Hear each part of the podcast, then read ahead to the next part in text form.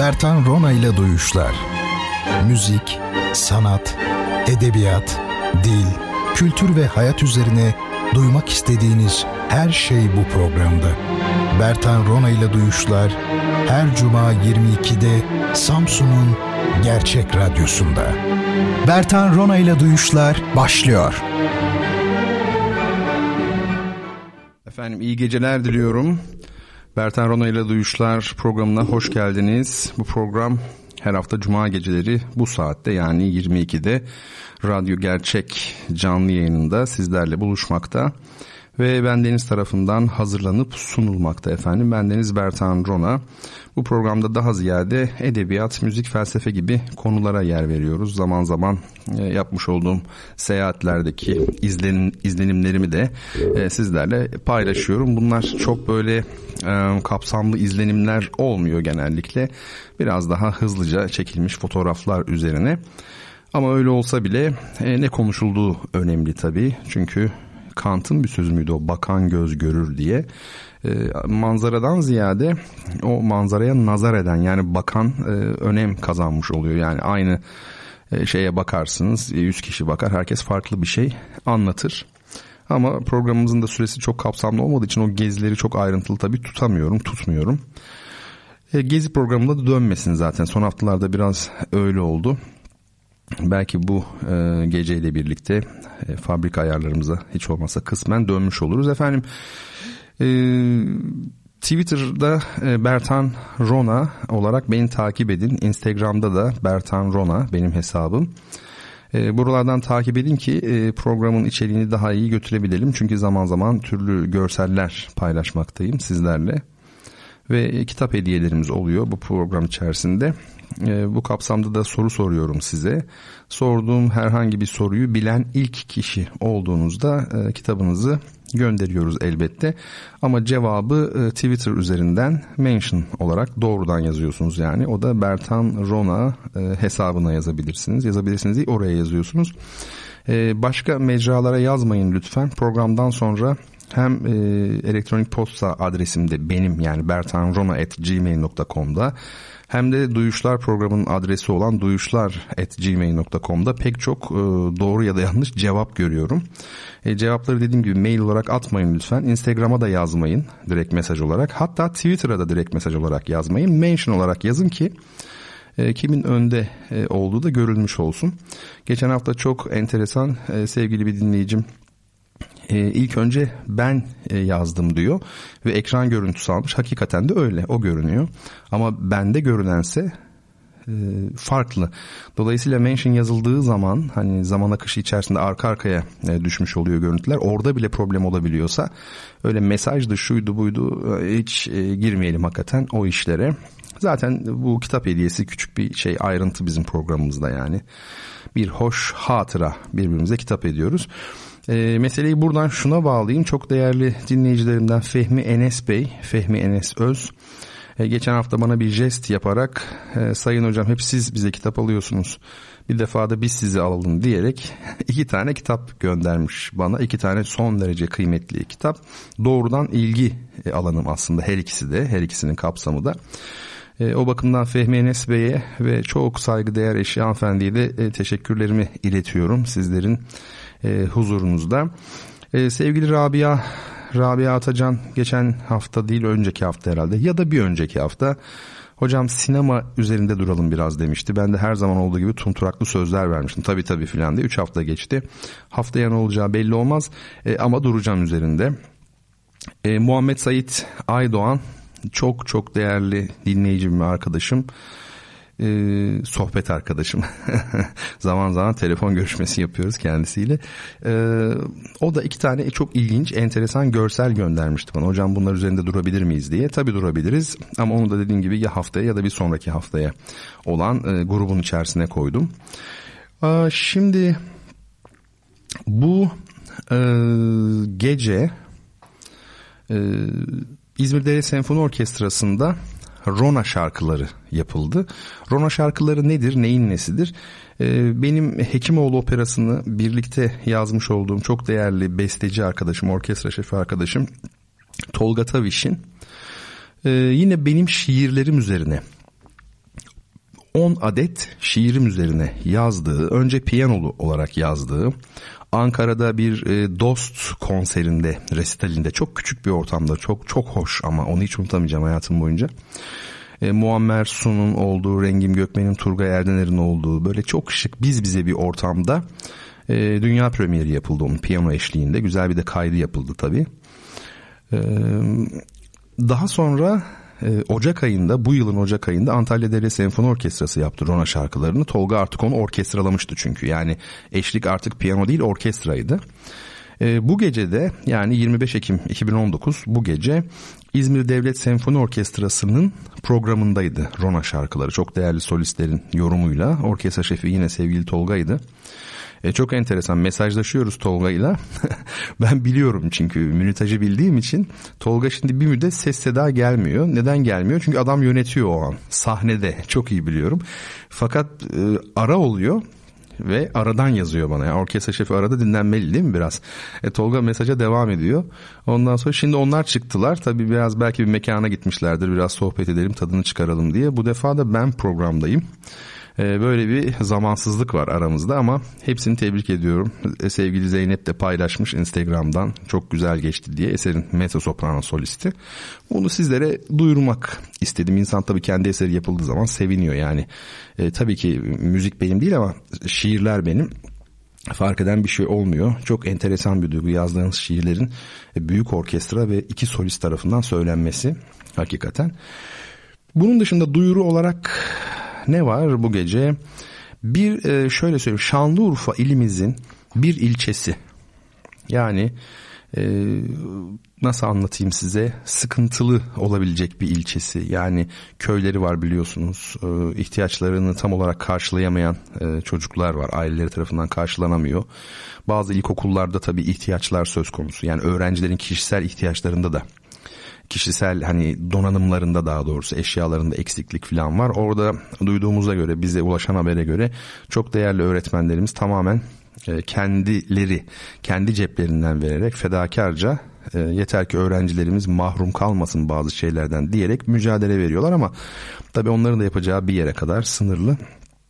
E, Şanlıurfa'nın bir ilçesi dediğim gibi dertli bir ilçesi, kadim bir ilçesi ve biz e, oraya inşallah böyle bir yardım kampanyası başlatacağız. Geçen sene Van'a yaptığımız gibi Van'daki kampanya gibi.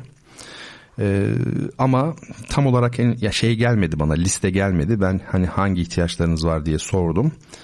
Ee, yine her zaman olduğu gibi bu da beni çok üzen bir şeydir. Çok mütevazı listeler gelir önce bu tür kampanyalarda öyle oluyor yani. Ya da öyle oluyormuş ben de yeni öğrendim. Geliyor mesela bir liste. Bir bakıyorsunuz ya inanır mısınız içinde top A4 kağıdı var ya bir top A4 kağıdı. Yani çok mütevazı listeler. Bunun üzerine ben tabii şey yazıyorum. Yani böyle bir liste değil bizim istediğimiz çok daha kapsamlı. Ger- gerçekten neye ihtiyacınız var? Hani devlette şeydir ya adettendir ya mesela kurum içi yazışmalarda bir şey istenecek mesela. iki tane mi lazım? Abi sen yedi tane yaz. Dilekçeler hep öyledir. Fazla yazılır çünkü zaten alınmayacağı bellidir. Belki bu alışkanlık bilmiyorum. Böyle çok hani ne derler mütevazı dediğim gibi bir davranış. Ama dedim ki şeyde Van'da olduğu gibi neyse ihtiyaç gerçekten. Hani e, bir sihirli değnek olsa elinizde nelerle burayı donatmak istersiniz? Neyse söyleyin. Yapabilirsek yaparız hepsini. Yapamazsak da yapabildik. O, o, o kısmını yaparız yani. Anlatabiliyor muyum? Onu şey yapacağız. Ya haftaya ya bir sonraki haftaya bu kampanyayı e, başlatacağım. E, beni dinleyen çok sevgili dinleyicilerim içerisinden öğrencileri bir tarafa ayırıyorum. Onun dışında katkıda bulunmak isteyenleri tabii ki e, aramıza doğru alacağız ama e, nakdi yardım şeklinde olmayacak tabii bu. Van'da da öyle oldu. O işlere hiç girmek istemiyoruz yani sakat işler onlar. Ben anlamam. Hayatta en e, anlamadığım konu paradır. Yani en bilmediğim şey de paradır. İnanır mısınız bir paranın ya bunu bir iki yıl önce fark ettim.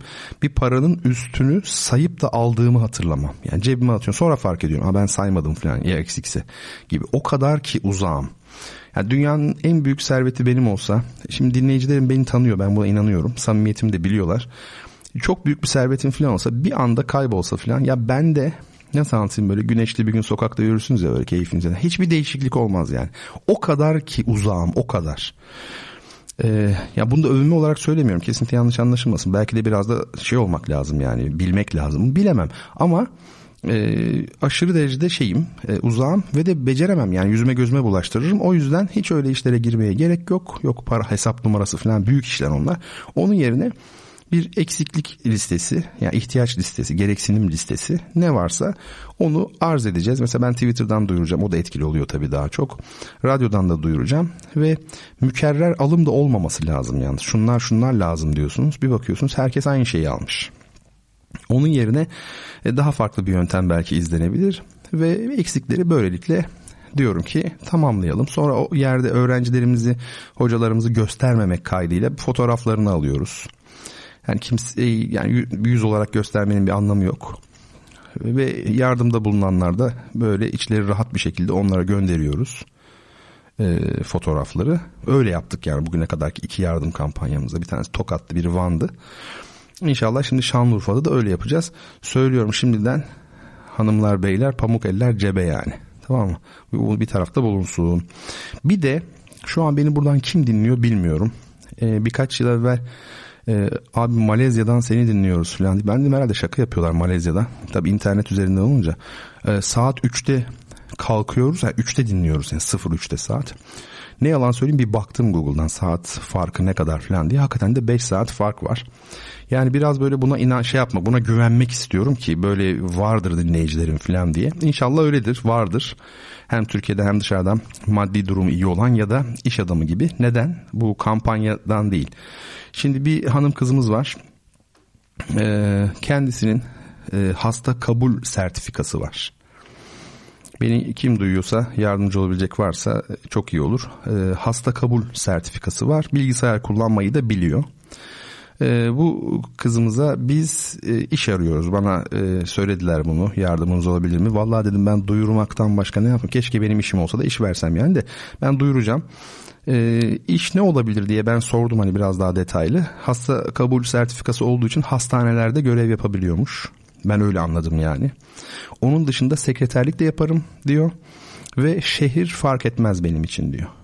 Yani Samsun olabilir, İstanbul olabilir. Yani İstanbul oluyorsa İzmir'de olur, Ankara'da olur benim anladığım kadarıyla. Hasta kabul sertifikası olan, bilgisayarda kullanabilen bir hanım kızımıza bir iş. Aradığımız şey bu. Ee, varsa bu konudan kendisi olmasa bile bir yakını bir tanıdığı veya şöyle yapılabilir fikir de çok kıymetli. Ee, dört bir elden mücadele edersek belki çıkar. Çünkü iş en zor aslında bulunan şey. Hani maddi yardım bile işe göre çok daha e, kolay oluyor aslında.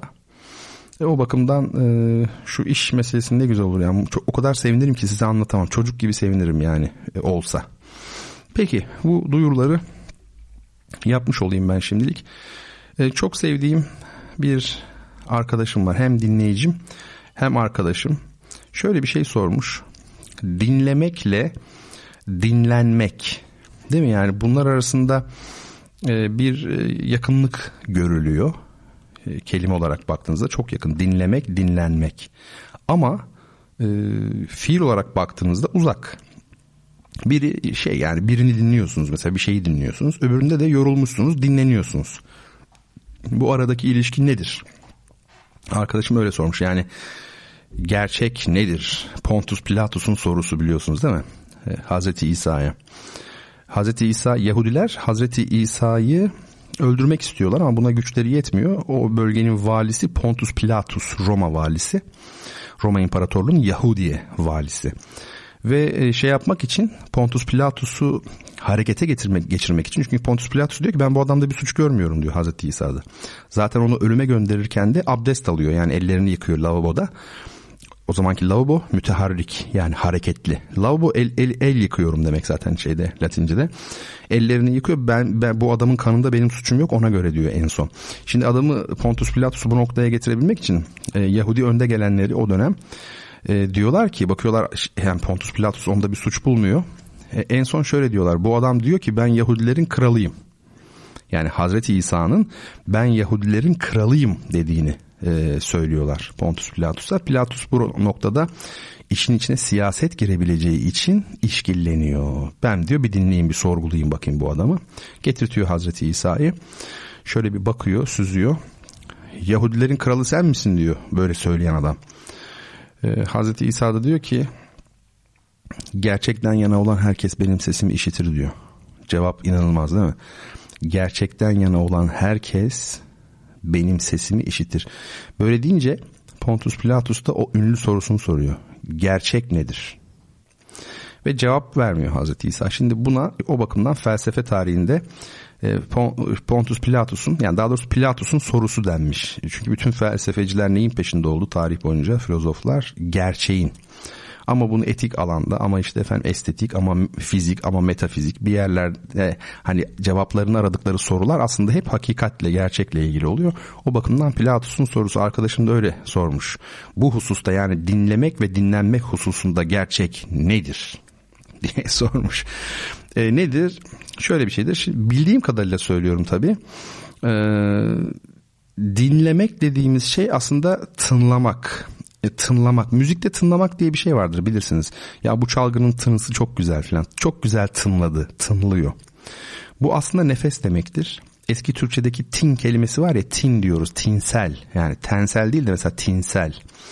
Ee, zihin mesela Hegel'in bu meşhur tinin fenomenolojisi var ya onu işte e, tini nasıl çevirmişler? Zihin olarak çevirmişler. Yani insanın ruhsal, düşünsel, psikik ne derseniz deyin boyutu, manevi boyutu oluyor. Tin. Nereden geliyor bu? Soluktan geliyor. Çünkü nefes ne demekti? Nefeş, nefs, ruh anlamına da geliyor. Nefs de ruh da hep karıştırılır. O çok enteresan bir konu. En az bir saatlik e, mütalaa gerekir diye şımarayım biraz. Artistik cümlelerle. Yani şey yani bu sonuçta tin ne demek? E, işte ruh, insanın düşünce gücü, zihni, efendim maneviyatı hepsi nefsi nefes yani o tın zaten boruların içerisinden de geçiyor ya böyle o nefes o zaman ses olmuş oluyor flüt mesela gibi enstrümanlar peki tınlamak dinlemek oysa tınlanmak ne nefeslenmek demek. İşte o yüzden dinlenmek diyorsunuz zaten. Dinlenmek. Yorulmuşsunuz mesela oturuyorsunuz, e, soluyorsunuz hızlı hızlı. Ne oldu? Tınlandınız, nefeslendiniz. Az şurada bir soluklanayım filan meselesi var ya. Aynen bu. E, bu mesele önemlidir. 2008 yılında İstanbul'da Bilgi Üniversitesi var ya Kağıthane, Kağıthane'deki bu Santral İstanbul kampüsü. Orada ben ders veriyordum akşam gelen öğrencilere. E, kitapçıkta hani klasik müzikle ilgili olduğu için klasik müziği duymak demiştim. Ee, ve klasik müziği duymak başlığının altında da şey yazmıştım hani çok böyle klişedir ya klasik müzik beni çok dinlendiriyor. Haksızlık etmeyelim isteyen dinlenir yani onda bir şey yok bir sıkıntı yok zaten. Müzik bir işe yarıyorsa müziktir sanat da öyle. Böyle mutlak değerler atfetmenin bir anlamı yok. Ee, dolayısıyla hani şey e, klasik müzik dinlemek, klasik müzik beni dinlendiriyor. Ben de şöyle yazmıştım o zaman. Klasik müzikle dinlenmek değil, klasik müziği dinlemek isteyenler için diye bitirmiştim artistik. Şimdi olsa öyle yazmam. O zaman halt etmişim yani. Hepimiz söylesek mesela ben şunu halt etmiştim ya müthiş rahatlarız. Tavsiyem odur yani. Ben çünkü çok sık halt, halt ediyorum. Çok sık ama. E, ve bunu o yüzden belki de bu kadar rahat söylüyorum. Ama az yapıyorsanız, halt ediyorsanız yine de bence söyleyin yani size sıkıntı olmaz. Ya siz daha büyüksünüz ya egonuz daha büyük. Buna karar vereceksiniz. Egoyu yola getireceksiniz yani. En güzel yol da onunla dalga geçmek. Onunla dalga geçtiğiniz an o ve hep söylediğim şeyi bir daha söyleyeyim. Kendiyle dalga geçebilen adamdan hiç kimseye zarar gelmez. Kendiyle dalga geçtiğini görüyorsanız bir adamın bilin ki kendiyle barışıktır. Neyse o da ayrı bir konu tabii. Ee, ve o zaman şey bulmuşlardı başlığı klasik müziği duymak. Biraz spesifik tabii öyle değil mi? Hani aşırı böyle bilgiç duymak. Onun yerine klasik müziği anlamak diyelim falan hocam. Mümkün olabilir mi acaba falan kibarca. E öyle bir kibarla da geri çevirmedik tabii. Tamam peki dedim. Ee, bir yerde bir gün elinize geçerse 2008-2009 sezonu galiba ya da 2007-2008 İstanbul Bilgi Üniversitesi Santral İstanbul Atölye Kampüsü diye kitapçık özür dilerim. Orada atölyelerin kitapçığı var. Benim o şeyi görürsünüz hala yazı, yazıyı da görebilirsiniz. Şimdi efendim ben bu ıı, gece size çok ilginç müzikler dinleteceğim. Öyle tahmin ediyorum ki Duyuşlar programı ıı, bütün ıı, müzik şeyin bizim radyoculuk tarihinde en iyi müziklerin çaldığı program olabilir ya da birkaç programdan biri olabilir. Çünkü şeyler var ya bu hani sadece klasik müzik yayını yapan mesela ya caz. Onlar ama hani biraz şey e, tematik oluyor o, o tür programlar. Mesela rahmetli Hikmet Şimşek de ne yapmıştı? Uzun yıllar klasik müzik televizyonda program yapmıştı. Klasik batı müziği. E, benimki tabii öyle değil. İçinde farklı müzikler falan da var. Türkü bile çaldığım oldu yani benim ama çaldım derken bu da garip yani. Ben kendim çalmıyorum ki. İşte müzikleri ayarlıyorum. Yönetmenim çalıyor orada giriyor tabii ama e, seçen benim. Hani o anlamda söylüyorum. E, hepsi güzeldi fakat bu gece ilginç müzikler dinleyeceksiniz. E, neden öyle? Çünkü size antik Yunan müziği dinleteceğim öncelikle. Daha sonra da yine tarihsel müzikler dinleteceğim. Bu noktada çok çok çok e, önemli bir hususa e, önce temas etmek istiyorum. Şimdi biliyorsunuz sosyal bilimlerin çok önemli ama ne olursunuz bunu yani hakikaten dikkatli dinleyin. Öğrenci arkadaşlar özellikle dinlesinler çünkü yarın öbür gün şey yapabilirler. Sosyal bilimlerle ilgili bir alanlarda hani çalışabilirler.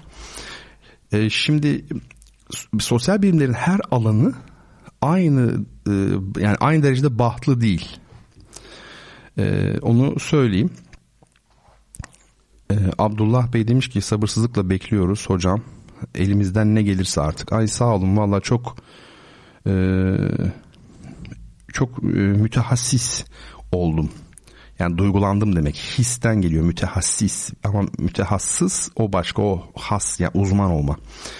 Ee, şöyle söyleyeyim sosyal bilimlerde alanlar arasında bir farklılık var. Bir örnek vereyim uzatmayayım çok geveledim yani. Mesela resim sanat tarihi üzerine çalışıyorsunuz. O da sosyal bilimlerin bir alanıdır. Tarihin belki de yani estetiğin bilmiyorum bir alt disiplini. Ee, şimdi mesela bir sanat tarihçisi, resim tarihçisi İspanya'da ya da Fransa'da o meşhur mağaralar var ya milattan önce 30 bin yılından kalma duvar resimleri var. Şimdi o mağaralara gittiği zaman oradaki boyayı görüyor, deseni yani çizgiyi görüyor. Oradaki kompozisyonu da görüyor. İşte tabii ki perspektif falan yok o tarihte hiçbir şekilde ama e, oradaki resim tekniğini de görüyor. Ne düzeyde olduğunu her şeyi görüyor. Çıplak gözle görüyor. Yani resim karşısında vatandaşın. Oysa müzik bilimcisi yani müzik bilimci öyle diyeyim müzikolog, müzik tarihçisi antik Yunan müziği üzerine çalışıyor olsun.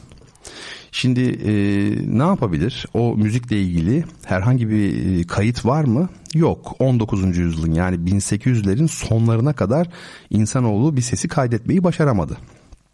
E, yani milattan önce 300 yılındaki müziği hiç kaydı olmayan, işin tuhaf tarafı notası da olmayan Nota yok. O dönemde kullanılmıyor nota.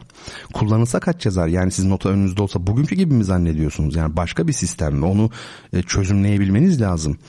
E sonra o dönemki enstrümanlar nasıldı filan sizin anlayacağınız sakat iş. Müzik bilim bu konuda çok dezavantajlı. Ama hiç kaynak yok değil. Yani kaynak hiç yok filan diyemeyiz o haksızlık olur. Nasıl kaynaklar var? Birincisi e, arkeolojik kazılardan çıkan enstrümanlar var. Yani antik Yunan'da kullanılmış çalgılar. Mesela avlos adı verilen bir üflemeli çalgı. Ya da efendim kitara denilen, lir denilen çalgılar. Türlü çalgılar var. Bir kere onlara sahibiz bir şekilde. Aa adamların bak çalgıları böyleymiş. Kırık dökük de olsa biz anlıyoruz onu birleştirerek filan. Bu arada müzikolojinin yani müzik bilimin kazı bilimle yani arkeolojiyle e, çok yakın çalıştığı alanlardan biri bu işte. Eski çalgıların sınıflandırılması. Ama daha sonra resimler, kabartmalar var. Ne demek bu? E, Mısır tapınağında büyük bir kabartma. E, orada iki çalgıcının çalgı çaldığı görülüyor. O zaman çalgıları az çok anlayabiliyorsunuz. En azından bir fikriniz oluyor. Aa böyle bir çalgı var falan. Ha demek ki bu o kazıdan çıkan gibi. Ya da daha geç bir tarihe gelirsek mesela minyatürler vardır biliyorsunuz kitaptaki resimler. E oralarda mesela Sultan 3. Selim'in huzurundaki işte e, bir fasıl atıyorum tamamen. Orada da siz çalgıları görebiliyorsunuz. Yani müzik bilimin de bir takım kaynakları var. Kabartmalar, kitaplar, tabletler, mektuplar. Ama e, kazılar da var tabi. Yine de bir resim tarihçisi kadar avantajlı olamıyor. Ancak işte müzik bilim bütün emeğini, çabalarını, elde ettiği bütün verimleri kullanarak, bütün e, doneleri, kanıtları, e, bulguları e, kullanarak e, geçmişteki müziğin bir benzerini yapmaya çalıştı on yıllardır. Mesela antik Yunan'daki müzik nasıl olmalı?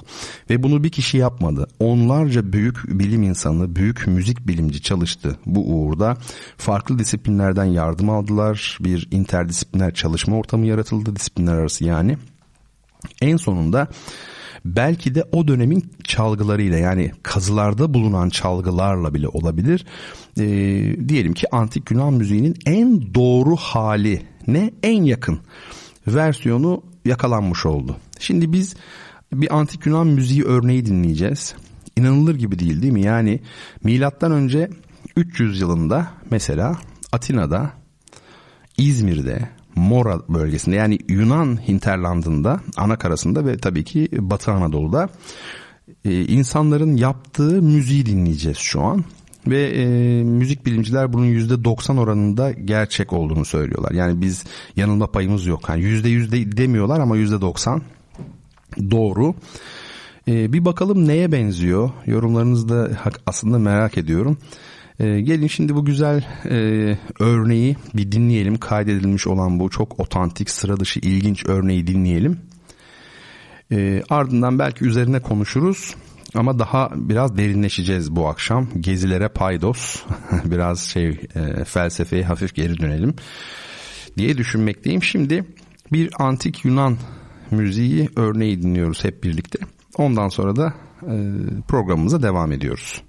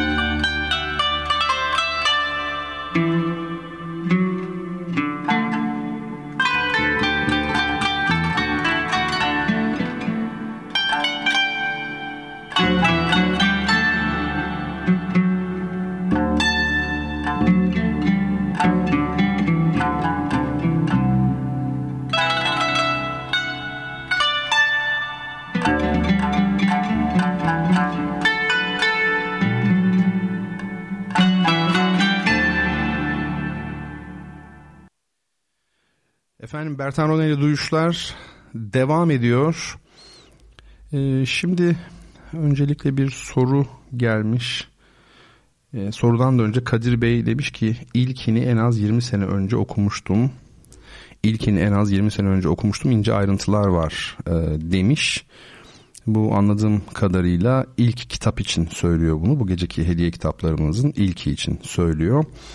Abdullah Bey'in zannediyorum yardım kampanyası ile ilgili olarak e, elimizden ne gelirse yaparız sabırsızlıkla bekliyoruz dediğini söylemiştim. E, çok güzel bir mesaj o gerçekten.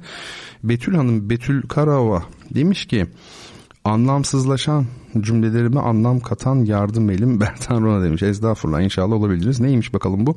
Kendi meblağınızı demeye çalıştım ama kuramadım cümleyi. Yani bir şey yanlış ama bulamadım TDK'da bile yani Türk Dil Kurumu'nda bile. Bu cümleyi nasıl kurabiliriz? Meblağınızı, meblağınızı. PÇTK BCDG. Anladığım kadarıyla e, Betül Hanım buradaki mesele bu sert sessizlerin yumuşaması olayı değil. Yani PÇTK'nın BCDG olması değil. E, onu söyleyeyim. Buradaki mesele temelde e, meblağ kelimesinin bittiği harfle ilgili, sesle ilgili. Şimdi Türkçe'de onun sonuna yumuşak G konmuş. Orijinalinde tabii ki böyle bir şey yok. Arabi'de baktığınızda yumuşak G yok. Bu şeye benziyor e, sanayi hani camiyi iki i ile yazılıyor ya normalde cami tek i ile yazılır ama mesela diyelim ki Sultan Camii ya da Süleymaniye Camii camisi demiyoruz camiyi diyoruz. Öyle değil mi? Neden öyle diyoruz? Sondaki harf aynı olduğu için öyle diyoruz. Yani onu arasına camisi olmaz. Ya da e, diyelim ki e, atacağım tamamen e, plastik sanayi yani plastik sanayisi aslında ama arada S yok. Mevla'da da bunda gerçek şey e, meblağı yani yumuşak G yok aslında bakarsanız. E, aslında yani normalde biraz Osmanlı Türkçesi bilen hafif Arabiye biraz yakın olan bir kişi meblağı demez. Meblağı der. Yani bildiğiniz meblağ yazıyorsunuz. Yumuşak G yok. Meblağ A'nın arkasından direkt I'yı getiriyorsunuz. Meblağı. Ben bu meblağı ödeyemem mesela. Orada yumuşak yok. Fakat e, şimdi e, Türk Dil Kurumu onun yani şeyde yazım kılavuzunda nasıl gösteriyor bilmiyorum. Muhtemelen yumuşak G ile mi gösteriyor? Yani meblağ sonda yumuşak G olarak gösteriyorsa bugün nasıl mesela sanayisi diyoruz yanlış olsa da yerleşmiş dile. Burada da o zaman meblağ yumuşak G'li şekilde yazıp sonuna ı koyacağız. Yani meblağı ama gerçekte olanı soruyorsanız aynen mısra gibi. Mısrağı değil mi? Mısra yazıyoruz sonuna ı koyuyoruz. Burada da öyle meblağı. Gerçeği bu. Fakat ben e, yanlış olduğunu bildiğim o kadar çok şeyi görüyorum ki. Ama dil canlı bir olgu, dinamik bir olgu. Ona bakarsanız Arapçadan da biraz kazımaya başlarsak o kelime de bilmem nereden Akatçadan şu dilden gelmiştir e, diye şeyi çıkar onun da yani. Orada da hata çıkabilir. Yani hiçbir dil kusursuz, mükemmel, doğru değildir. Yani e, mesela öz Türkçe çalışmalarına çok ağır eleştiriler getiriliyor ama uyduruk kelime deniyor. Ya Arapçanın yani atmayayım da yüzde onu on beşi belki yarısı uyduruk. O kadar çok kelime e, uydurulmuş ki zamanında. Muarrep denilenlerin mesela Arapçalaştırılmış çok kelime var. E, o bakımdan yani hiçbir dil böyle mutlak değildir. Sanki Arapçadan önce bir dil yoktu. Arapçadaki her şey doğru. Ya bu çok e, doğru bir düşünce değil yani bu yanlış onu söyleyelim. Bu arada böyle söyledim ve çok enteresan belki şaşıracaksınız. Ya bu nasıl bir şey ben bilmiyorum. Bazen baş edemiyorum, yetişemiyorum. Gerçekten öyle. Ee, Birçok değerli hanımefendi kim olduğunu hatırlamıyorum. Şu an aklıma geldi böyle düşünebiliyor musunuz? Benim psikolojimi şimdi düşünün. Ya en az iki ay olmuştur. Ee, benden bir Arapça etimoloji sözlüğü önerisi hocam. Lübnan'da ben okuyorum diye ne olabilir diye. Ve tamamen çıkmış aklımda. Okudum okudum okudum. Mesajı da okudum üstelik. Hem de ilk günlerde belki ama işte çok fazla iş olunca birdenbire çıkıyor. İnşallah kendimi affettirebilirim. Yani çok özür dileyerek utanarak yazacağım artık. Ama aklımda muhteşem bir şey var yararlanabileceği kaynak var. Ondan dolayı ben hani onun hafifletici sebep olacağını düşünüyorum. İnanıyorum, inanmak istiyorum var ya inanmak istiyorum nasıl böyle ara bir cümle ya politik buna inanmak istiyorum. İnanıyor musun? İnanmıyorsun abi. İnanmak istiyorum ne demek yani. Peki şimdi sevgili Muhammed Said Aydoğan da demiş ki çok bizden. Eminim bahsettiği şey bu müzik. Çok sevgili bir öğrencim sevgili Esra Esra'cığım o da demiş ki hocam ben biliyorum demiş. E bir zahmet sen bil zaten yani. Sen müzisyensin. Ee, değil mi? Hiç de takdir etmiyorum değil mi? Sözümü geri aldım takdir ediyorum. Ee, ama söylediği tabii ki doğru bu bir ilahi demiş. Bu antik Yunan'daki bir ilahi. Ee, ve müzikte sanki bize yakın şeyler de var duymuşsunuzdur. Uzak doğu müziğine de benziyor. Bu Çin müziğine falan da andırıyor böyle. Biraz bizi de andırıyor. Programın ilerleyen dakikalarında çalacağımız müziklerde daha da bizden şeyler e, duyabilirsiniz onu söyleyeyim. Peki şimdi biraz e, felsefe üzerinde duralım. Ya özlemişim yani hakikaten biz Epiküros'a kadar gelmiştik ve ben baya and içtim yani hatırlarsanız sizle. Bir bayrak, bir Kur'an-ı Kerim, bir tabanca. El ele tutuşuyoruz hep beraber sağ elimizi üstlerine koyarak yemin ederek felsefe tarihine baştan başlayıp bugüne kadar Döloz'e kadar filan geleceğiz gibi. Ee, ama şeyde kalmışız. Epiküros'u konuşmuşuz ve aslında eski stoa yani e, stoizme gelmişiz. Stoa galeri demek biliyorsun direkt demek aslında direkt direkli galeri stoa sütun var ya sütun o işte. Ee, bu da tabii eski obruklardan gelir onu söyleyeyim. Obruk bu hani hiç düşündünüz mü antik Yunan mimarisindeki bu sütunlar niye sütun? Yani niye silindirik? Niye e, kare şeklinde değil mesela? E, çünkü en eski insanlar e, en eski evleri yaparken onların kullandıkları sütunlar bildiğimiz ağaç gövdesiydi. Tomruk mu deniyor, obruk mu deniyor? İkisini karıştırıyorum ben bazen. Bu ağaç gövdeleri kullanıldı bin yıllar boyunca tarih öncesi dönemde. Daha sonra işte bu Yunan uygarlığı gibi uygarlıklarda da bu mermerden yapıldı ama e, şekil hala ağaç gövdesi gibi yuvarlak silindirik oldu yani. Çok tabi uzun bir mesele bunlar. E, şimdi stoizm Roma İmparatorluğu'nda çok belirleyici olmuş bir felsefedir. Roma'nın e, yaşam tarzına, Roma devletinin e, ideolojisine de çok yakın duran, aynı zamanda felsefe ile dini uzlaştıran bir nevi çünkü dindir stoizm. Bir anlayış, eski stoa var yani stoanın katmanları var aslında. Marcus Aurelius mesela biliyorsunuz bu çok büyük hem imparator. İzmir tamamen yerle bir olduğunda depremde İzmir'i sıfırdan yaptıran yani bugünkü İzmir'in bu temel e, ana aksları var ya trafikteki ana yolları semtler arasındaki falan. Yani hepsinin değil tabii dışlara doğru değil ama iç kısmında belirleyici olan hala Marcus Aurelius'un e, planlaması. Plan e, tabii kendi değil mimarlarına yapıyor yaptırıyor bunu o dönemde. Ve e, altın yolu vardır meşhur İzmir'in. Karşıyaka ile konağı birbirine bağlayan altın yol. E, Körfez'in tam kıyısından gidersiniz. Bu altın yolu da yaptıran tarihsel olarak o hattı yine Marcus Aurelius'tur. Altın Yol adını koyanlar da onlar Romalılar yani bakın İzmirli olanlar varsa aranızda e, bu bilgiler ilginç bilgiler. Şimdi e, Esra'cığım demiş ki evet sona doğru kesinlikle Çin müziğine çok benziyordu. Sürekli yazmayayım dedim hocam diyor. Sürekli yaz Esra'cığım hiç problem değil. Zaten programı aile gibi yapıyoruz. Baksanıza herkes birbirini tanıyor artık yani. Ve öyle olsun istiyorum yani soğuk olmaya ne gerek var. Zaten bu çağda her şey soğuk değil mi yani? Neyse böyle giderse program o bayağı bir Zamana ihtiyacımız olacak. Şimdi eski Stoa'nın tipik temsilcisi Kıbrıslı Zenon. 336 milattan önce doğum tarihi, vefatı 264. Kurucusu kabul ediliyor Stoizmin ya da stoisizmin. Biliyorsunuz o hani romantizm mi romantisizm mi? İngilizler romantisizm diyor Fransızlar romantizm diyor. Fark etmez. Yani stoizm mi stoisizm mi? Yani stoacılık. Kur'an e, Zenon Kıbrıslı Zenon.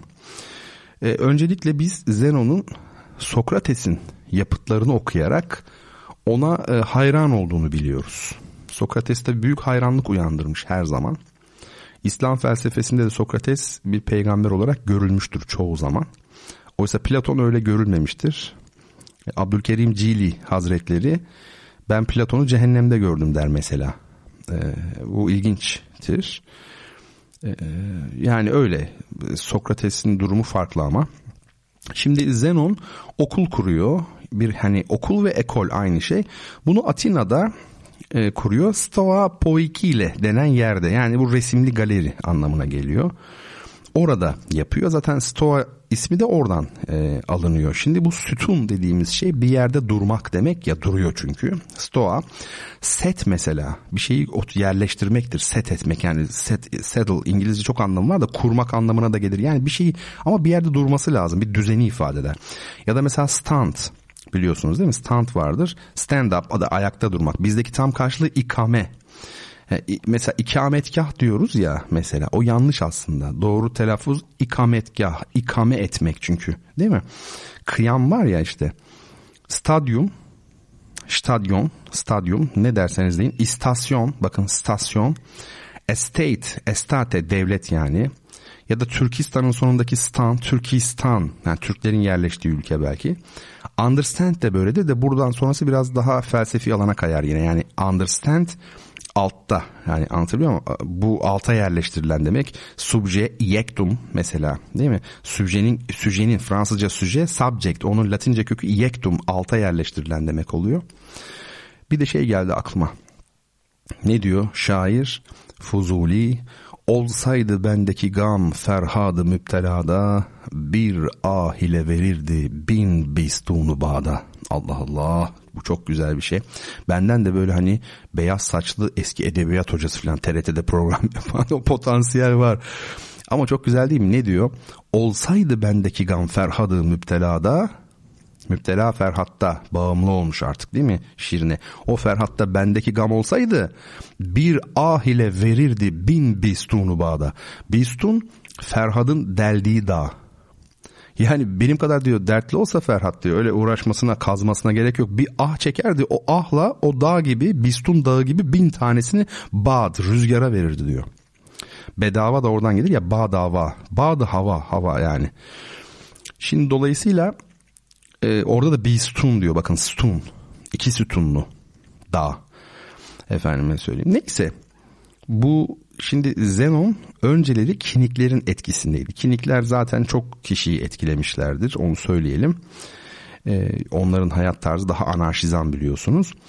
E, Stoa'da biraz anarşizan bir yön vardır ama Stoa çok sistemli olmuş oluyor. Sonra e, kiniklerden ayrılıyor insanın ahlaki özgürlüğe, ahlaki açıdan özgürlüğe kiniklerin yaptığı gibi böyle töreleri, töreleri, devleti, kuralları, ahlakı falan reddederek değil, yüksek bir doğallıkla ulaşılabileceğini savunmaya başlıyor. Şimdi bu yüksek doğallık nedir? Biliyorsunuz kinikler anarşizandı yani. Değil mi? Yani e, onlarda tezis vardı ve füzis vardı. Yani bir doğal olan bir de tez konulmuş olan insan tarafından yani konulmuş olan. Mesela okulda okumak, işte dinler, insan ahlakı bunların tamamı şeye göre, kiliklere göre tezis konulmuş olan aslında tabiatta var olmayan şeyler. Pazartesi, salı mesela tabiatta yok. Onlar göre de öyle. Ama e, Zenon, Kıbrıslı Zenon bir süre sonra onlardan ayrılıyor. Diyor ki yok böyle olmaz reddederek değil yüksek bir doğallık. Peki ne yüksek e, doğallık ona geleceğiz. Önce şunu söyleyelim Kıbrıslı Zenon intihar ederek ölmüştür. Bu tipik bir stoist tavırdır. Bu arada İntihar adlı eseri ünlü olan kim biliyor musunuz? Birinin İntihar adlı eseri çok ünlü. Ee, Didem Hanım demiş ki hocam çok zarifsiniz. Ee, sizi dinlemek mutluluk verici. Eyvallah Didem Hanım. Ee, Teşekkür ederim. Sizler de çok zarifsiniz. Sağ olun, var olun. Ee, şimdi bu İntihar adlı eseriyle ünlü olan düşünür kim? Emil Durkheim, sosyolojinin kurucularından. Tabi intihar e, fiiline, bu arada fiille amel arasındaki fark da bilinmiyor mesela. Allah'ın ameli olmaz. Allah'ın fiili olur. İnsanın ameli olur yani. Şahıs gibi. Geçen bir ilaç lazım oldu. Böyle çok ciddi bir şey değil ama hani alınması gereken bir ilaç. Gece saat 3 nöbetçi eczaneye gitmem lazım. E bindim arabama hani önce bir eczane bulup baktım orada yazıyor ya hani hangisi şey filan nöbetçi. Ee, giderken de radyoyu açtım. Böyle bir dini sohbet e, var orada. Ondan sonra çok akıcı böyle güzel bir hatip falan anlatıyor. Ondan sonra şey diyor bir yerde işte bütün bunlar diyor Allah'ın şahsında toplanmıştır diyor. Ya Allah'ın şahsı olmaz. Şahıs insan için kullanılır. Allah'ın zatı olur. Anlatabiliyor muyum? Allah'ın e, ameli olmaz. Allah'ın şahsı olmaz. Allah'ın şaşıracaksınız belki daha evvel de söylemiş olabilirim aklı da olmaz. Allah'a akıllı diyemeyiz. Neden? Çünkü akıl bir şeyi bir şeye bağlamak demektir. Yani akıllı insan düşünür, plan yapar, hesap yapar. Acaba bu böyle mi, şu şöyle mi? Akıl budur. Peki Allah akıl e, melekesi dediğimiz şey Allah zaten akil diye ismi yoktur Allah'ın Esmaül Hüsna'da yoktur öyle bir şey. Onun yerine ne var? Alim yani bilen. O bizim gibi sebep sonuç ilişkisi kurmadan bilir. Yani şeye göre konuşuyorum bu tabii ilahiyata göre e, konuşuyorum. Dolayısıyla bunları da karıştırmamak lazım. Orada da işte sohbeti yapan hoca öyle diyordu. Bütün bunları diyor Allah şahsında toplamıştır falan. Tabii şu da olabilir yani hani ne kadar bilgili olsanız da o an e, kendi bildiğinize aykırı bir şey de söylemiş olabilirsiniz. Yani insanları yargılamanda bir anlamı yok. Geçen e, öğrencilerimle ben dersten evvel hani nerede ne yaptık en son derim. Neden derim? Onlar bağlantıyı kursunlar diye. Onlar için yani yoksa benim için ne fark eder? Sümer uygarlığını anlatmışım. Ertesi gün Çin'i anlatırım mesela müzikte. Ama bağlantı ne? Hatırlasınlar diye, kopmasınlar diye sorarım. İşte her kafadan bir ses çıkınca ya Kadir'cim sen bir okusana dedim yani biraz. Ne yaz ne yazdırmışım ben size? Yazdırıyorum çünkü bazen o iyi oluyor. Dönüş yaptım tekrar yazdırmaya yani belli sebeplerden ötürü. Ondan sonra okudular okudular okudular. Bir, bir cümle geldi kesinlikle yanlış yani.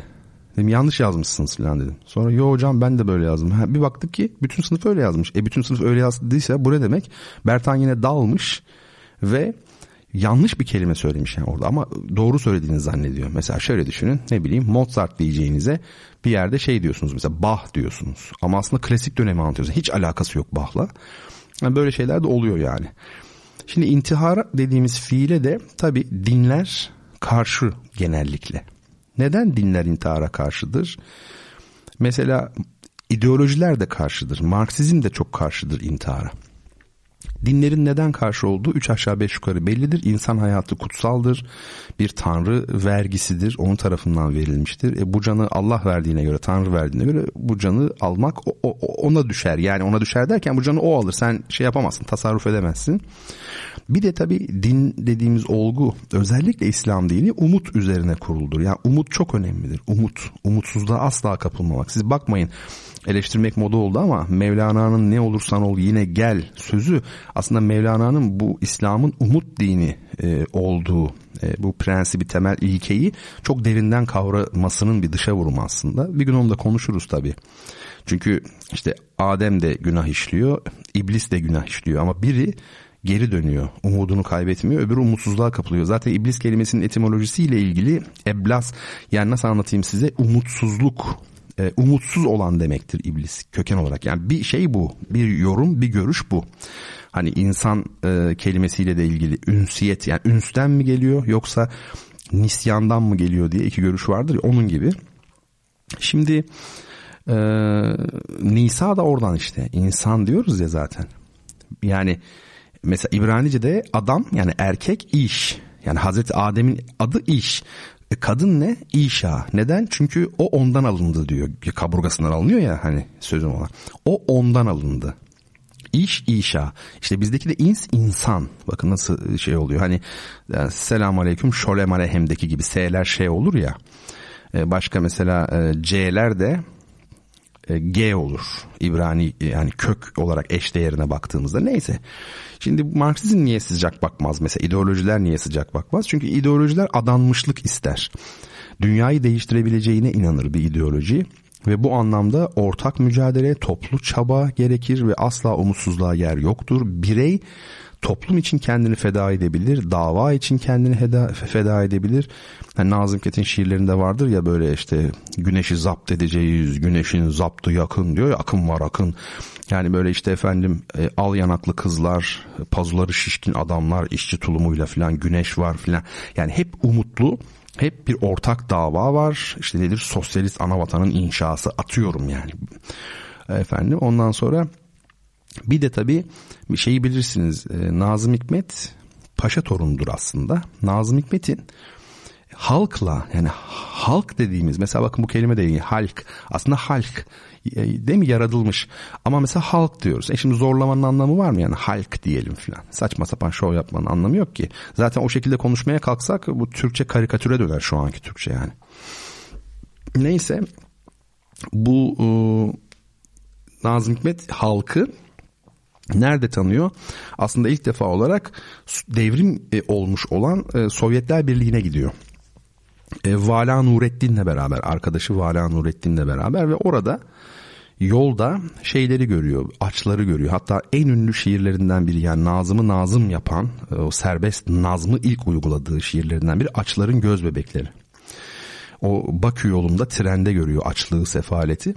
Zaten aslında şeye de bu serbest nazma Nazım Hikmet e, bundan geçiyor. Yani şöyle Açların Göz Bebekleri şiirini yazarken e, efendime söyleyeyim Aruz zaten kullanmıyor da yani hece veznine falan hiçbir şeye sığdıramıyor. Yani bütün e, kabiliyetine rağmen Nazım olmasına rağmen e, sığdıramıyor. Sığdıramadığını görünce onu serbest vezinle yazıyor. Bu Türkiye'de yani Osmanlı'da hiç yapılmış bir şey değil daha önce. Peki onu nereden görmüş serbest vezni? Onu trende Mayakovski'nin bir şiirini görmüş. Tabii Kiril alfabesi bilmiyor, Rusça bilmiyor ama şiirin böyle merdiven gibi sıralı dizeleri var. Nazım'da da vardır ya o. Ha işte onu gör. Kimdi o şair? O içeriğini anlayamadığı ama e, o merdivenli yapıyı gördüğü şair Mayakovski'ydi. E, Sovyetlerin belki de en e, muhteşem şairi. Mayakovski bütün ve hızlı bir komünist efendim Bolşevik partisinden biri öyle hani muhalif filan da değil ama Mayakovski 30 yaşında bir gün intihar ediverdi. Ve o intihar ettiğinde zannediyorum Stalin o zaman Sovyetler Birliği'nin başında bundan çok rahatsız oldu. Bütün politbüro rahatsız oldu. Çünkü bir işte efendim sosyalistin bir dava uğruna mücadele eden birinin nasıl olur da kendini öldürür? Yani böyle bir bunalımı olamaz filan. Yani bu ideolojilerin doğasında olan bir şey. Kesinlikle e, intihara sıcak bakılmaz. Dinlerde de daha farklı bir açıdan belki ama onlarda da bakılmamış oluyor. Neyse intihar nehre bu şey yapmak boğazlamak demek aslında değil mi? Onu da söyleyelim yani. Nehir rehin meselesi de var tabii. Şimdi Stoa nasıl felsefe farklı oldu değil mi? Yani son haftalarda böyle oh geziyoruz ya Sivas e, filan değil mi? Doğu Karadeniz, Giresun. Ama şimdi tekrar özümüze döndük. Yani biz birazcık felsefe e, konuşmakta fayda var. Ee, şimdi Stoa dediğimiz e, mesele, olgu bu Helenizmin Helenizm nedir aslında? Yunan öyle kabul ediliyor işte yani Yunan e, uygarlığının doğuyla buluşması ne aracılığıyla İskender seferleri vesilesiyle Büyük İskender'in seferleri askeri seferleri sonucunda böyle böyle oluyor karışıyor filan doğuyla batı yani güya Atina ne kadar batıysa şey Yunanistan hiçbir zaman batı olarak görmedim yani antik Yunan kültürü doğudur. Fakat belli alanlarda tabii ki felsefenin filan belli demokrasi dediğimiz bazı şeylerin bir uç verdiği bir yerdir o ayrı. Şimdi doğudan gelenlerce Attika felsefesinin ana düşünceleriyle işlenmiş bir felsefe, Stoa felsefesi. Yani bir anlamda şunu da söyleyelim. Stoa'nın kökeni nedir? Kinizmdir. Ama onu aşmıştır. Şimdi esas Stoa ne diyor? Biz ona gelelim. Doğaya uygun yaşama Stoacılığın en temel kavramı. Yani bir insan doğaya uygun yaşamalı. E, bu anlamda stoacılık bir panteizmdir aslında. Yani işte deniz kenarındaki kayaları çok örnek almıştır stoacılar. Hiçbir şey onları sarsamaz. Hiçbir şey. Hani kayalar öyledir ya deniz kenarındaki kayalar böyle hep dururlar. Sarsmamak ne demek? Sarsılmazlık yani ataraksiya. Öyle bir bilgelik seviyesine ulaşacaksın ki doğayla öyle bir bütünleşeceksin ki hiçbir şey seni sarsamaz. Şimdi mesela sizin eliniz size zarar veremez değil mi? Sizin kendi eliniz sizi boğamaz mesela. Çünkü bütünleşmiş sizin parçanız. İşte onlar da diyorlar ki e, bir insan gerçek anlamda doğayla bütünleşirse o bilgeliği kullanarak bütünleşirse bütün sıkıntılardan emin olur. Asla korkmaz bir daha. E, korkusuzluk çok önemlidir.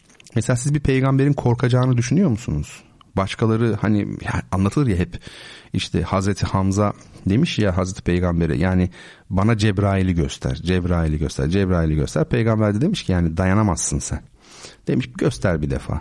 Ve sonra sadece ayaklarını gördüğünde düşüp bayılıyor. Yani kim? Hazreti Hamza öyle bir kahraman. Şimdi bu da bu da ne demekti konuşmuştuk aydın demek bu da aslında münevver yani aydınlanmış demek. Çünkü body aydınlık bu da aydınlanmış. O bilgeliğe ermiş yani. Mesela onun vasıfları sayılırken Budizm'de bir tanesi de korkusuzluk vasfıdır. Anlatılana göre büyük bir fil çok hızlı koşarak Buda'nın üzerine gelmiş ve Buda'nın hiç pozisyonunu değiştirmediği, olduğu gibi devam ettiği görülmüş. Korkusuzluk. Çünkü e, Rayard Bastin e, çok ünlüdür. Onun bir sözü var. Korkmak gerçek yokmuş gibi davranmaktır. Tabii o işçi hareketi lideriydi Amerikalı siyah. O bunu şeyle ilgili söylüyor. Yani işçi sınıfı mücadelesiyle ilgili söylüyor. Yani korkuyor. Niye korkuyorsunuz? Zaten gerçek ortada. Yani hiçbir şey değişmeyecek. Yani mücadele edin, korkmayın. Hani korkmak gerçek yokmuş gibi davranmaktır.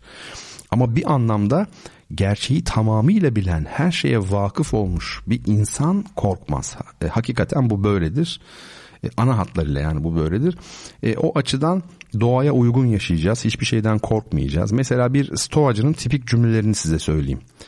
Bir seyahate çıkarken diyor hangi kıyafeti giyeceğime ben karar veririm. Hangi ayakkabıları giyeceğime ben karar veririm. Hangi yoldan gemiye gideceğime ben karar veririm. Hangi gemiye bineceğim kaptanı da ben karar verebilirim. Ama yolda eğer bir fırtına çıkarsa o dakikadan itibaren işte hiç endişelenmem. Çünkü bu benimle ilgili bir durum değil diyor. Bakın tamamen bir teslimiyet de var aslında. Tabiata tamamen uygun, dengeli bir hayat. Çok tabii büyük bir sistem stoacılık. Bunu şey yapmak lazım. Heraklitos'u çok önemserler doğal olarak. Çünkü Heraklitos'un logos kavramı aslında her ne kadar ciddi bir hani diyalektiğin ifadesi olsa da e, logos bir taraftan da tinsel bir ilkedir yani Heraklitos'un ateşi bildiğimiz anlamda işte bizim hepimizin bildiği ateşten ziyade bir çeşit enerji gibi içeride yanan bir şey aslında. Onu da söyleyelim. O açıdan bakıldığında e, bu e, stoacılıkta e, Heraklitos son derece önemlidir. Yani bütün stoacıların en yücelttiği filozof Heraklitos'tur. Vahdeti vücut dediğimiz şey acaba bir çeşit panteizm mi? Bu çok tartışılır. Biliyorsunuz Farabi ile İbn Sina alemin kıdemini öne sürdüler. Yani alem kadimdir, yaratılmamıştır dediler. Hep vardı dediler. Tabii ki bu ehli sünnet e, akidesi çerçevesinde bakıldığında kabul edilebilecek bir düşünce olmadığı için tekfir edildiler pek çok büyük düşünür tarafından, İslam alimi tarafından. E, şimdi panteizm ile vahdeti vücut e, üzerine baktığımızda şimdi panteistler e, kainatı temel alıp bu anlamda Tanrı'yı ortadan kaldırmış oluyorlar. Yani kainat esastır demiş oluyorlar. Oysa e, vahdeti vücutta tam tersi kainat yoktur Allah vardır. Yani bütün bu gördüğümüz her şey aslında onun e, vücudundan dolayı varlık alıyorlar. Vücut biliyorsunuz varlık demektir aslında. Biz bak bugün bu vücut kelimesi de şeye kaymış yani beden anlamına kaymış. İcat da oradan gelir. Yani var etmek demektir icat. İngilizcesi invention dediğimiz şey buluş yani bir anlamda. Ee, neyse biz mesela felsefeyi e, mantık, fizik ve etik diye üç dala ilk defa Zenon'un ayırdığını biliyoruz. Falan filan. Şimdi benim zamanım çok azalıyor. Ben bu konuda böyle ya, hakikaten herhalde aylardır yani birkaç aydır felsefe konuşmayınca şey olmuşum özlemiş gibiyim. Ben şimdi e, siz söyleyin adını şu e, kaldığımız yeri unutmayayım. En son ne demiştim? E, Heraklitos'u önemserler dedik. Bir de felsefeyi ayırdığını söyledik. Mantık, fizik, etik diye. Tamam yani buradan ben devam edeceğim haftaya. Şimdi hemen hediye kitabımı tanıtayım. Soruya gidelim çünkü yani acayip derecede sıkıştık yani zamanımız çok az. Şimdi e, Peter Handke'nin bir kitabı bu. Kalecinin penaltı anındaki endişesi. Çok e, çok değerli dinleyicilerimden bir hanımefendi e, sağ olsun geçen gün bana böyle o çok sıkı kitap önerilerinde bulundu. Yani e, şu kitabı verebilirsiniz, bu kitabı verebilirsiniz diye ben de onun önerilerinden seçtim. Sağ olsun kendisine tekrar teşekkür ediyorum. Soru şöyle bu kitabı kazanmak için sorumuz çok ilginç bir soru. Bu soru benim hep ilgimi çekmiştir. Yani bu konu daha doğrusu. Bakalım e, siz e, nasıl e, bulacaksınız? Soru şöyle. Mustafa Kemal Atatürk hangi ilin, hangi ilimizin nüfusuna kayıtlıdır? Yani adamın nüfus cüzdanı vardı sonuçta. Hangi il? Hepimiz bir ile kayıtlıyız ya. Hangi ile kayıtlıydı? Soru bu. Ve şimdi bir Bizans müziği dinleyelim. Müzik üzerine de dönüşte konuşalım efendim. Amin.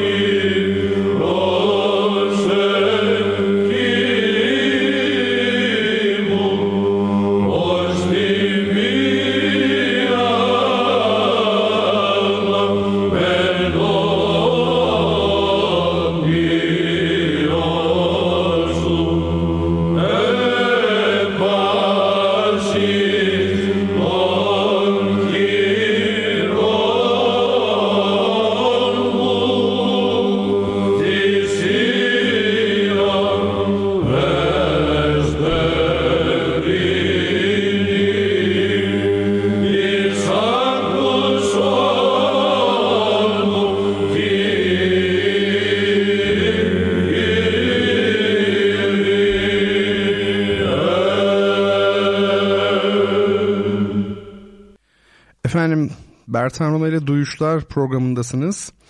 Bu program Cuma geceleri saat 22'de radyo gerçekte sizlerle buluşmakta ve sanatla, edebiyatla, felsefeyle, gezip tozmakla efendim, dille e, uğraşmakta. Kendine bunları e, konu edinmekte.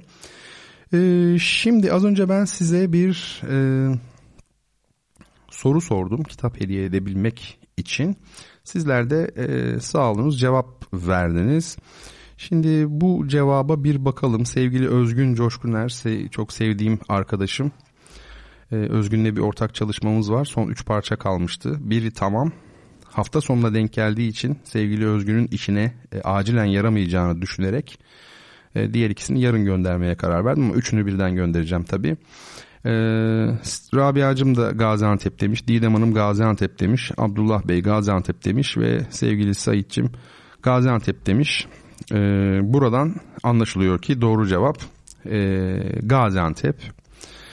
Ee, şimdi doğru cevap o tabii ki kitabımızda sevgili Sait'e göndereceğiz. Çünkü ilk e, cevabı o vermiş görünmekte. Efendim ee, sevgili Rabia demiş ki hocam bir ilgi kurabilir miyiz bilmiyorum ama teodise problemi bu korku durumundan dolayı çıkmış olabilir mi? Kısmen ilgisi vardır tabii.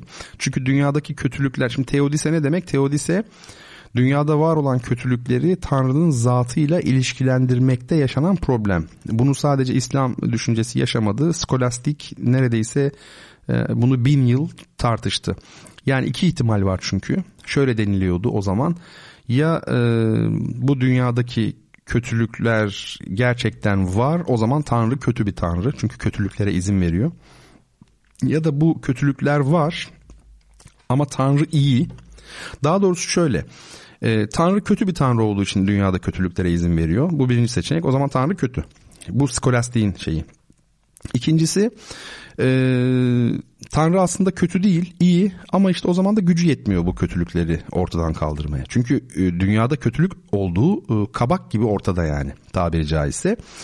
E, ya kötü ya da güçsüz. Bu ikisi de Tanrı'ya atfedilemeyecek nitelikler. İslam felsefesinde buna daha ilginç. Sadece felsefede değil tabii yani dinin kendisinde de daha ilginç bir cevap verilmiş. Yani kötülüğün e, aslında bizim nazarımızda kötülük olduğu, bizim noksanlığımızdan dolayı onu kötülük olarak gördüğümüz, onların gerçek hikmetinin bu olmadığı e, gibi biraz aslında topu belki de taca atar bir görüş olmuş oluyor. Yani sen e, kötülük görüyorsun. E ama yani şimdi biz de şunu soruyoruz tabii yani bir bakıyorsunuz kedi arabanın altında eziliyor yani veya savaşlarda çocuklar ölüyor bunu görüyoruz yıkılıyor ortalık deprem oluyor filan. Şimdi iyi de bu hani bunun nasıl benim eksikliğimle ilgili olabilir? Yani ben bunu hangi aşamaya geleceğim de bunu çok güzel bir şey olarak göreceğim mesela. Bu da tabii en azından e, sıradan insanların anlayabileceği bir şey değil. Dediğim gibi yani şeyle e, korku, kötülükler, acılar, yoksunluklar, savaşlar, açlıklar, kıtlıklar karşısında duyulan kaygının yani tam korku olmasa bile belki o kaygı e, duygusunun e, anksiyete duygusunun bir etkisi olabilir ama pek çok bileşenden biri olarak öyle söyleyeyim. Şimdi soruları da cevaplıyorum gördüğünüz gibi aslanlar gibi. Kendi çapımda tabii yani. Hepsinde doğru olduğunu iddia edemem. Efendim. Şimdi müzik nasıldı ama muhteşem. Ee, sevgili Esra demiş ki bunun tınıları bizim ilahilere çok benziyor demiş ve insan sesiyle dem demiş. Ben de bravo dedim kendisine. Neden? Çünkü e, tamamen doğru. Bu İstanbul işte bildiğimiz Bizans. Bizanslılar Bizans kelimesini hiç duymamıştı. Çok ilginç değil mi? Onlar kendilerine Romalı diyorlardı. Yani Doğu Roma. Bizans tabiri 19. yüzyılda aşağı yukarı sonlarına doğru o da ortaya çıkmış bir tabir bildiğim kadarıyla. Neden? Çünkü kurumsal, tarihsel kimliği, e, müktesebatı, geleneği Batı Roma'dan çok ciddi anlamda ayrıldığı için ayrı bir isim koymuşlar. Ama yaşar o zamanlar Doğu Romalılar kendilerine Doğu Romalı diyorlardı. E, onlar çok dindar adamlardır. Felaket. Yani Ortodokslar çünkü. E, Doğu Kilisesi özellikle yani ne Katoliğe ne Protestan'a benzerler. Protestan deyince aklıma kuzey gelir hep benim. Amerika gelir mesela oranın da kuzeyi. Katolik ne biliyoruz? Daha Latin ve Güney tamam esas ana şey o.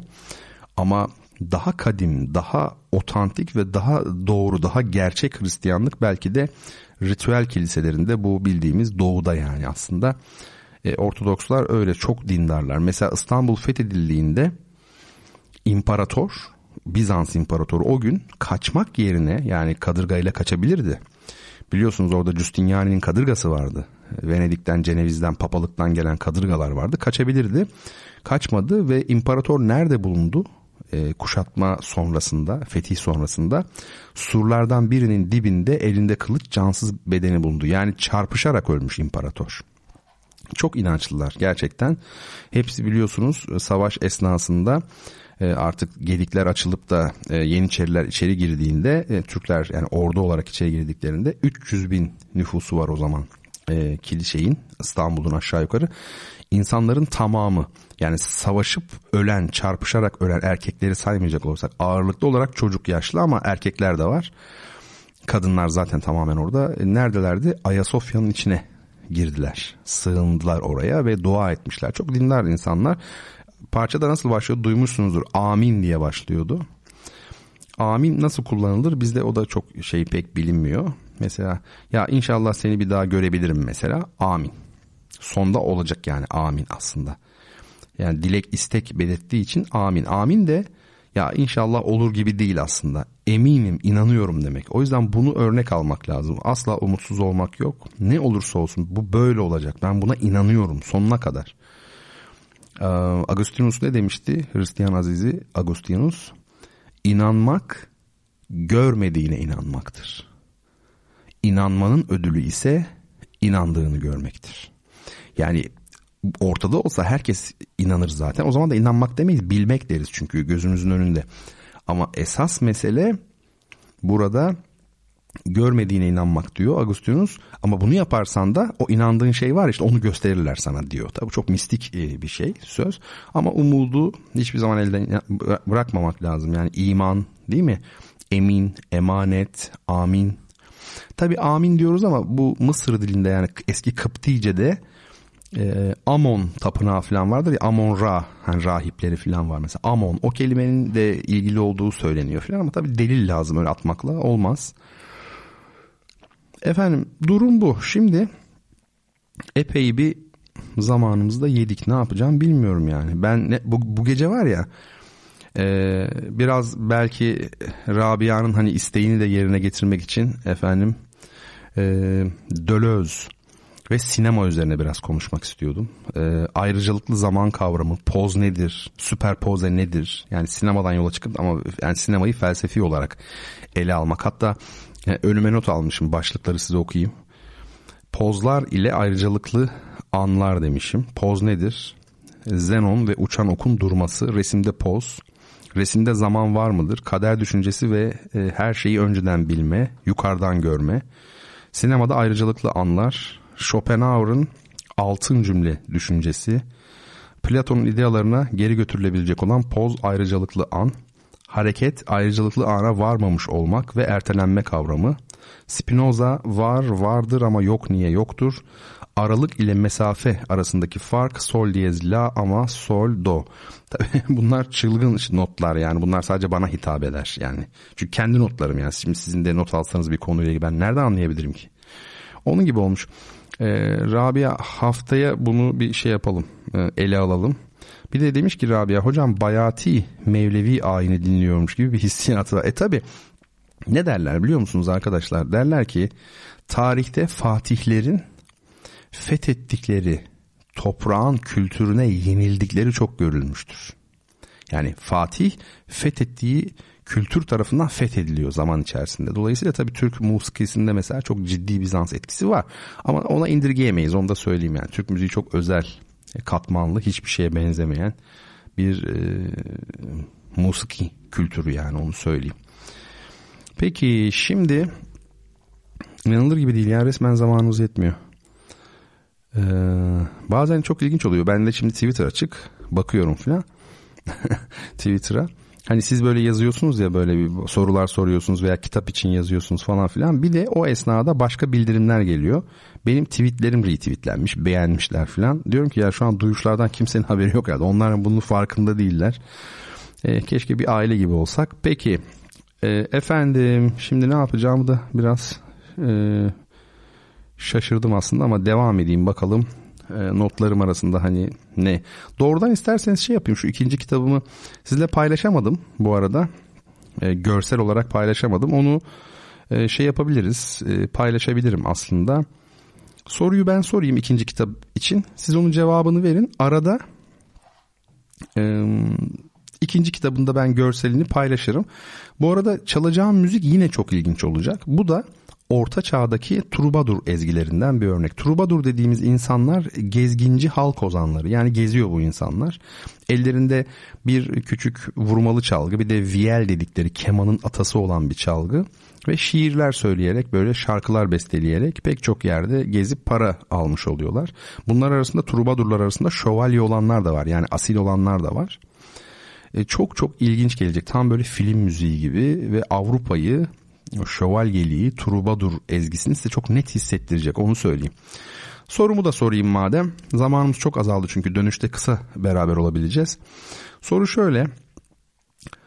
Toros dağlarını aşarak İç Anadolu bölgesini Akdeniz bölgesine bağlayan Mersin'in Tarsus ile Adana'nın Pozantı ilçeleri arasındaki karayolunda bulunan ünlü geçidin, ünlü boğazın adı nedir? Efendim müziğimizi dinliyoruz ve bir toparlama yapacağız finalde. E, ardından sizlere ne yazık ki veda edeceğim. Ve şimdi Turbadur ezgisi.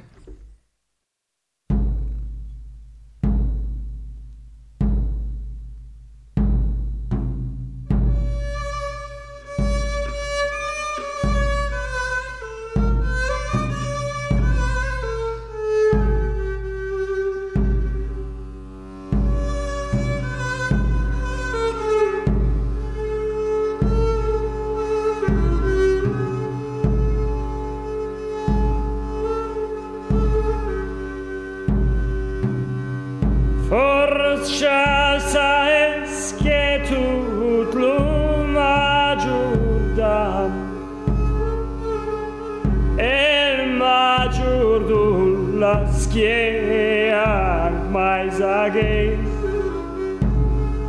Esuden um deitus tems planer pluran Ma venadi enchantam e retraire. Car sen che de valum cap sepa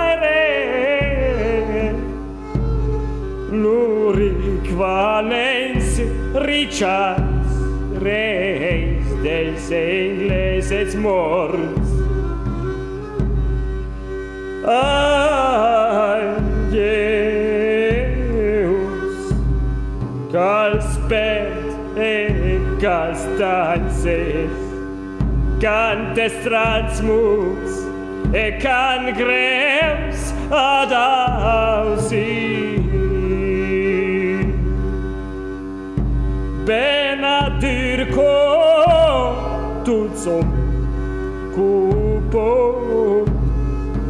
sufrir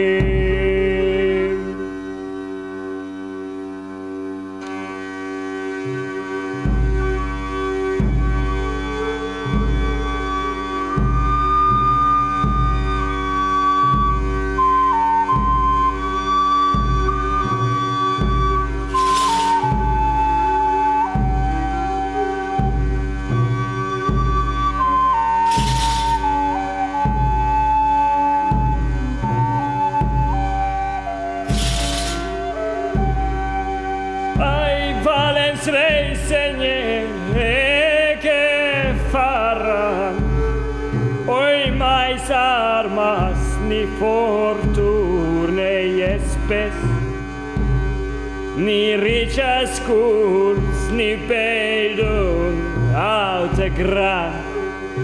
Puls vos noje kineratska de laire.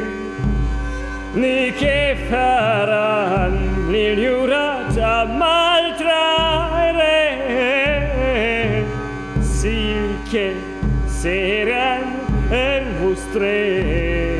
servirme que atendí un que el guise ni que farán sin que es de gran alci caviat fals en gran rigur ve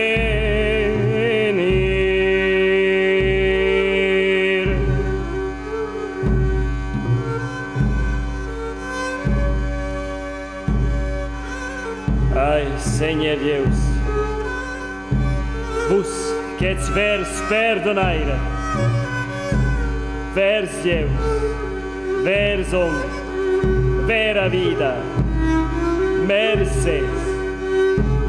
Perdonați-mi, che obsecuciales. E nu gardat, Seigneur, al seu falir. E membre vos, cum vos anet servir.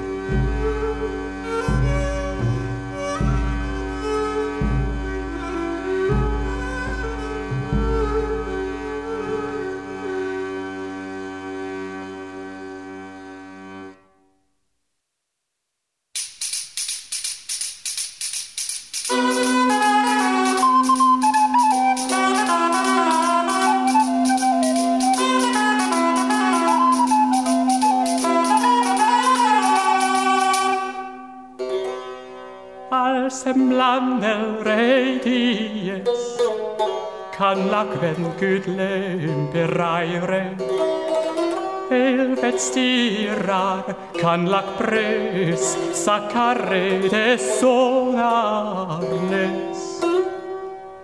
Non el chantab al maltraire Misen la roda virar El ser plurava al mangiar chante plus ai maladanza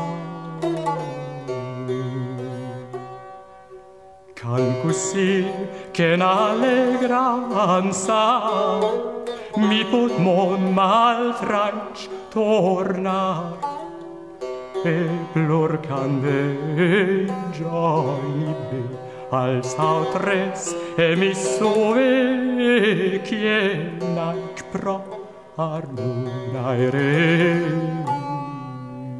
Efendim Bertan Rona ile duyuşlar devam ediyor. Artık programımızı toparlayacağız. Az önce size İç Anadolu'yu Akdeniz bölgesine bağlayan Mersin'in Mersin'in Tarsus ilçesi sınırları içerisinde kalan ve Tarsus Pozantı yolu üzerinde bulunan aslında e, çok tanınmış bir geçidin boğazın adını sorduk. Doğru yanıt Gülek Boğazı'ydı. Ve yine e, sevgili Sayit ilk cevaplayan dinleyicimiz olmuş. E, Rabia'cım da doğru söylemiş. Sevgili Özgün doğru yazmış. E, yazan herkese teşekkür ediyorum Rabia Hanım, Abdullah Bey. Doğru cevap Gülek Boğazı. Öyle söyleyeyim. E, ben e, Sayit'e teşekkür ediyorum. İki e, kitabı da o kazandı. Bundan dolayı çok mutluyum çünkü e, radyom adına teşekkür ediyorum. Bizi iki kargo ücretinden böyle soğuk şakalara bayılıyorum. Yani iki kargo ücretinden bizi kurtardığı için çok teşekkür ediyorum. E, işte tabii esprisi o. Biraz artık yoruldum herhalde e, çünkü bugün çok işim vardı. Gecenin bu saatinde biraz böyle hani artık e, ne derler emosyonlarınız, mimik jestleriniz, tepkileriniz biraz e, fizyolojik olmaya başlıyor. Artık akli değil de değil mi? Peki şimdi artık toparlayalım. Aslında deneteceğim çok daha güzel müzikler, çok konular vardı. Onlar e, sayısal loto gibi haftaya devretti. Sayısal loto demek zordur. Çünkü sayısal kalın L ama loto ince L. Dolayısıyla sayısal loto ya sayısal loto oluyor ya da sayısal loto o da olmaz. Sayısal loto. Bir de pul lazım. Bunlar hep eski TRT spikerlerin çalıştığı şeylerdir. Pul lazım ama birleşik söyleyeceksiniz. Pul lazım olmaz. Pul lazım da olmaz. Pul lazım. Ee, zor işler herhalde. Peki ben şiir okuyacaktım. Artık zamanınız yettiği ölçüde size arka arkaya şiirler okuyacağım.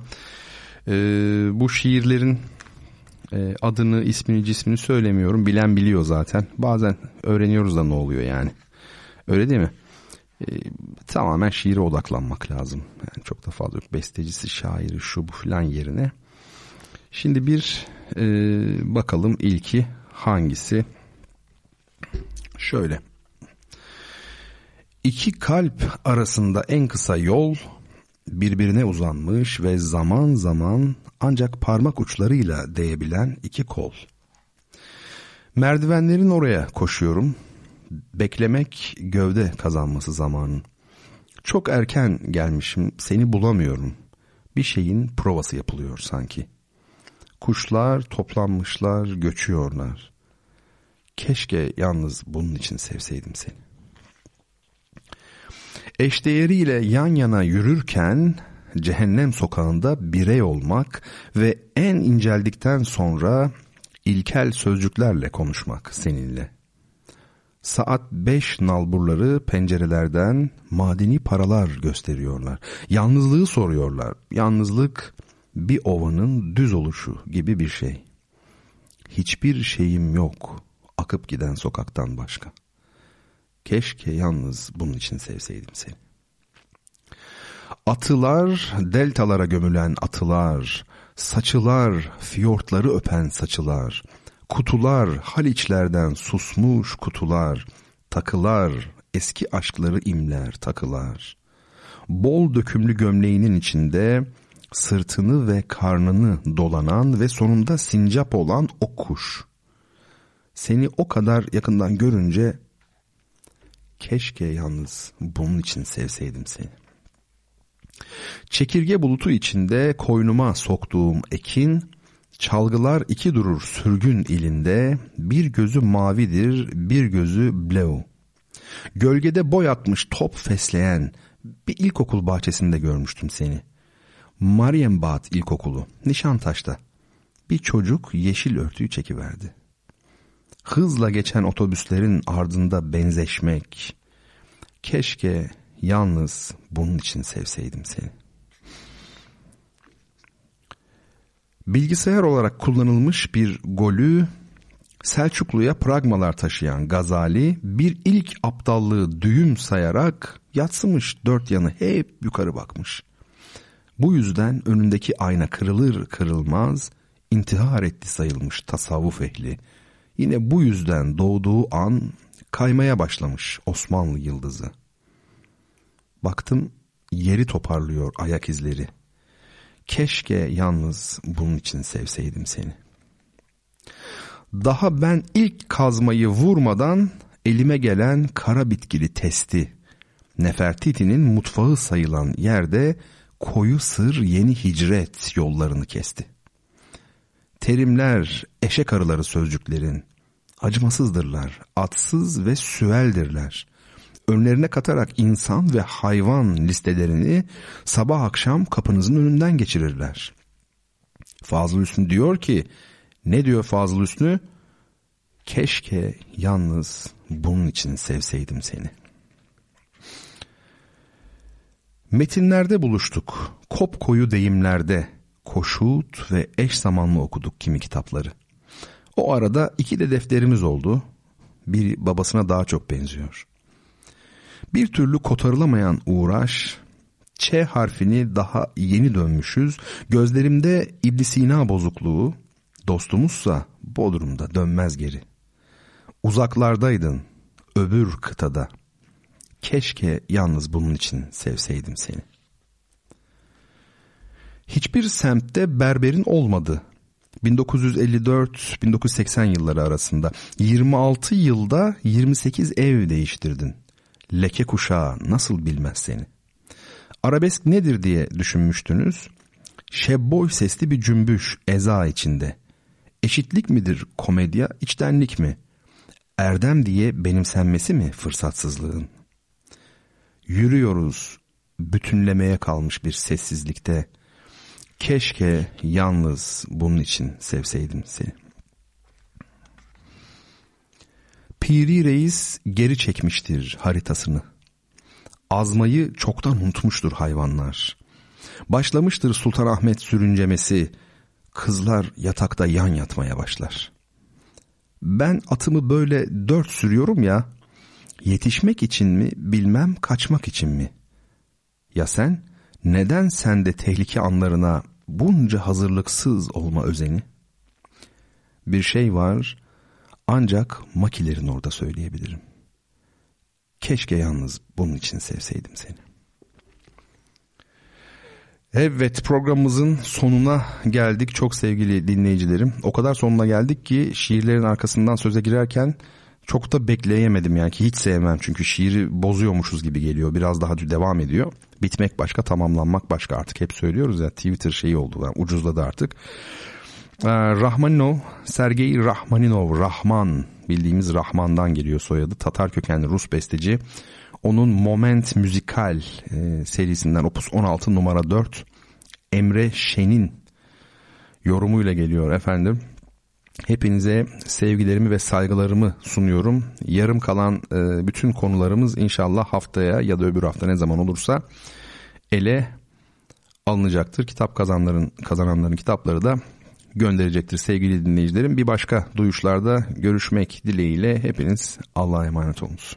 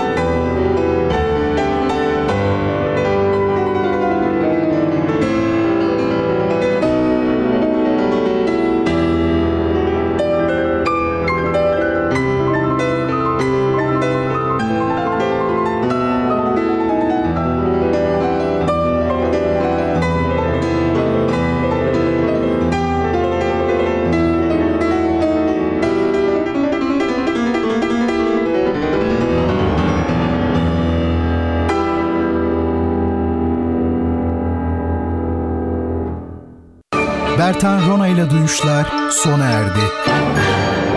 Bu program hakkındaki düşüncelerinizi dinleyen et radyogercek.com adresine mail atarak bize ulaştırabilirsiniz.